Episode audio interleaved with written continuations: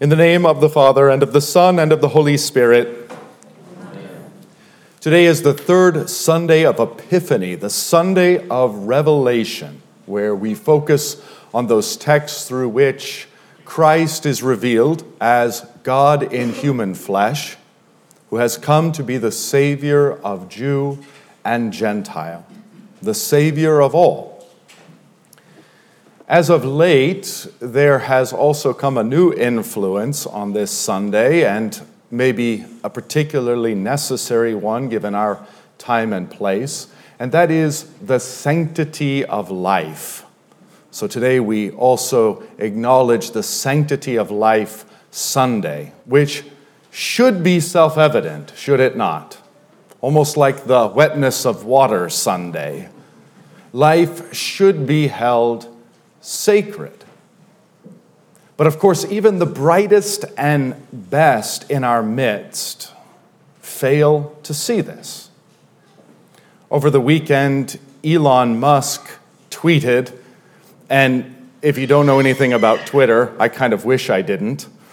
He, when he tweets, receives sometimes tens of thousands, sometimes hundreds of thousands of likes, always millions of people seeing what it is that he tweets. And he made this statement: freedom means freedom to choose when to die. That is a statement fully in favor of what we would call euthanasia. And it is indicative of a kind of deification of the self. I will not be bound. I will not have God, my maker, number my days. True freedom is that I will number them myself. A deification of the self. One that exists at the heart of euthanasia, one which tramples the sanctity of life, and one that is also seen at the heart of abortion, trampling the sanctity of life in the earliest days of a human being. Peter Kreeft has stated that he sees in abortion the sacrament of the Antichrist. And one can see this particularly in the blasphemous use of the language of our Lord. This is my body. The woman says, this is my body, and takes herself away from the human being in her womb. Whereas in complete contradiction and juxtaposition, Christ says, this is my body given. My body given for you, that by partaking of my body, you might have life. So we see an opposite, then, between this religion of selfishness and religion of death versus the religion of selflessness, the religion of life. And that is why Christianity, as far as visual signs go, is no better served than by the crucifix. For there Christ is giving himself, body, blood, soul, divinity, for the life of the world. In our gospel text today, we see how Christ has come to give life to the world, to lift the curse from both Jew and Gentile. Of course, not explicit in our text is the reality that in order for him to lift the curse from sinners, he must himself bear that curse and become a curse for all of us on the tree. He first is encountered by a Jew who cries out with leprosy to be cleansed. Christ has mercy, lifts the curse, and heals him. Tells him to remain silent about this healing. Jesus does not want to be known as Miracle Max, as the great healer. He has come to be the Savior of the world. Next, as he travels to Capernaum, he's encountered by a centurion, a Gentile, who says to the Lord that his servant has been paralyzed, has fallen ill, Saint Luke tells us, even unto death. Jesus, in compassion for this Gentile and his Gentile servant, says, I will come and heal him. Then come those astonishing words from the centurion, words that, if you can believe it, make Jesus himself marvel. The centurion says, Lord, I am not worthy that you would come under my roof. What an amazing statement. Especially in our context and milieu in which Christianity, Christians are so bold as to think that Jesus would be honored to be welcomed into our hearts. Friends, there's no filthier place on earth than our hearts, let alone coming under our physical roofs. The centurion goes on to explain then what he wants, not that Jesus would come under his roof, for he is unworthy of such an honor as that. But the centurion says, I too am a man under authority. To whom is he comparing himself? To his own sick servant. That servant is under my authority, and I too am a man under authority. Whose authority does he see himself under? That of the Lord Jesus. An astonishing statement of faith. He goes on to say, I have soldiers underneath me, and if I say to one, go, he goes. If I say to another, come, he comes. And if I were to say to my servant, do this, he would do it. The clear implication being, Lord, whatever you tell me to do, whatever you say is sufficient. My servant will be healed on a, simply on account of your authority and your authoritative speaking. Again, upon hearing this, Jesus marvels. And this centurion who said, I am not worthy to have you come under my roof, to this man Jesus says, you and countless others will come from east and west and be gathered under my roof, as it were, to the great banquet of Abraham, to recline at his bosom and to feast in everlasting blessedness.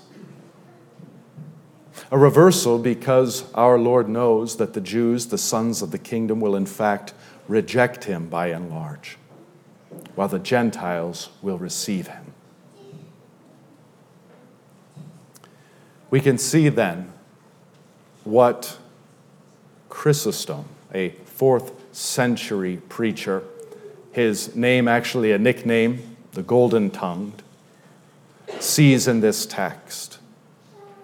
Namely, that Christ's willingness to heal the centurion's servant, Christ's acknowledgement that he has seen no greater faith in all of Israel than that which exists in this Gentile, is a sure and certain statement that salvation comes not by observance of the law, but by faith in Christ. Through this lens, then, we can view all of Christ's healings as they truly are. He does not ask for a resume of good works and then heal if he deems it worthy.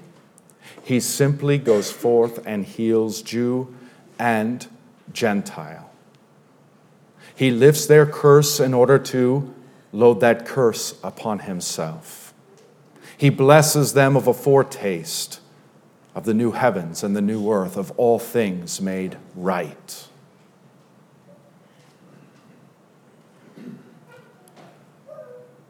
Whose authority are you under? That is an all-important question for us as Christians in America at this particular time and this particular place. Are you under the authority of Jesus, or are you under your own authority? Because if you are not under the nomos, the law of the divine one, then you're going to be under the autonomos, the law of yourself. All we like sheep have gone astray. Everyone has turned his own way. To be autonomous, to be self-governing, is at root of a religion emerging in the midst of our nation that is absolutely antichrist, absolutely inimical to Christianity. It is indeed that in the last days men would become lovers of themselves. And our Lord would warn not of people who are too zealous for the law, but of people who are lawless, simply doing what is right in their own eyes.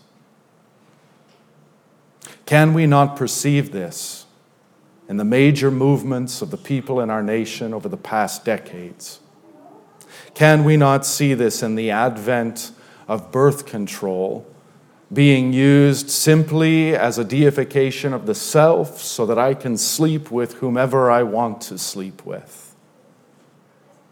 Have we not seen this in so-called no-fault divorce? I don't need a reason other than my own desire to be divorced. Do we not see this in the widespread use of pornography, where sexuality is no longer held between husband and wife, but as a self-deifying, self-worshipping act? We see it also in abortion. My body, not for you. And in euthanasia. I will choose, not God, and I will choose whether I will serve my neighbor any longer or not. We see the same deification of self in reparations, that I, who have been enslaved by no one, would be paid by people who have enslaved no one.